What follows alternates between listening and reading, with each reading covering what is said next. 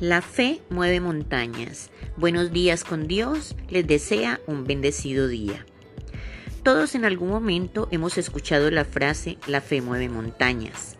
Podemos decir que así como sea nuestra fe, así serán las cosas que nos sucederán.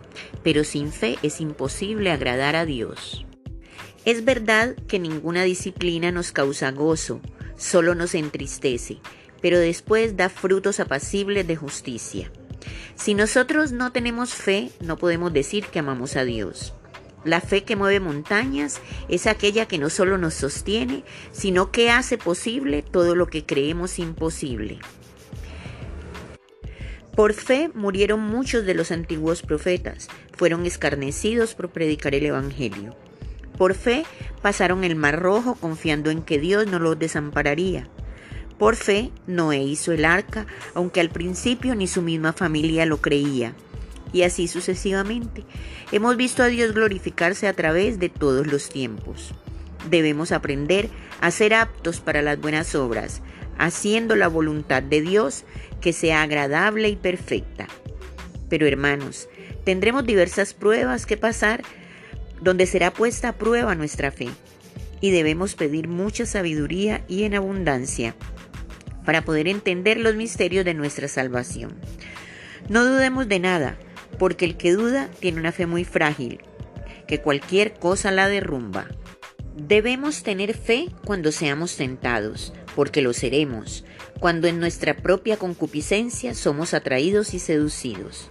Fortalezcamos nuestra fe, pues como dice Santiago 2.17, así también la fe, si no tiene obras, es muerta en sí misma. Vemos cómo nuestros antiguos profetas le creyeron a Dios y todo les fue contado por justicia. Nosotros también seremos justificados por las obras que hagamos y no solo por la fe. Debemos tener en cuenta que la fe en Jesucristo no puede depender del ejemplo bueno o malo que den los que dicen ser cristianos, sino de la propia experiencia y del compromiso personal con Cristo que nunca nos defrauda. Nuestra fe debe estar confiada en un Padre que nos acoge siempre con su misericordia y quien confía en su amor sin importar su situación personal de cada uno o sus defectos. Esta confianza radica en que nuestro Padre es compasivo, es causa de gozo y de paz, que es evidente cuando se vive en la fe. En Él abandonamos nuestras realidades, las buenas y las difíciles, nos acogemos a su amor y sin huir de la realidad podemos descansar serenos. Este es el tema con el que quiero cerrar esta semana. Hemos visto a través de cada uno de los siete días, quienes me siguen en el canal, las diferentes maneras de hacer que nuestra fe mueva montañas. Sé que muchos de nosotros caemos continuamente y que no se trata de que no caigamos, sino que podamos levantarnos más erguidos, más confiados en el Dios maravilloso que tenemos. Esta es una tarea que nunca acaba. Debemos cultivar cada día la paz del corazón, crecer en misericordia, no juzgar, no condenar, no señalar, pero sobre todo en perdonar. Primero a nosotros mismos y luego a nuestro prójimo. Dios es un Dios que perdona y no lleva cuenta de nuestros delitos.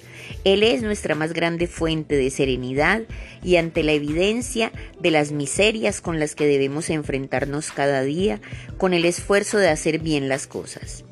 El mayor logro del cristiano no es tener una vida libre de pecado, sino a pesar de nuestros muchos pecados, cultivar la dignidad de hijo de Dios, para que Dios mismo pueda manifestar su amor al mundo a través de nosotros. La persona de fe tiene clara que el tiempo es para amar y que la mejor forma de usarlo es disponiendo todas las cosas para que ese amor se vea reflejado en los demás.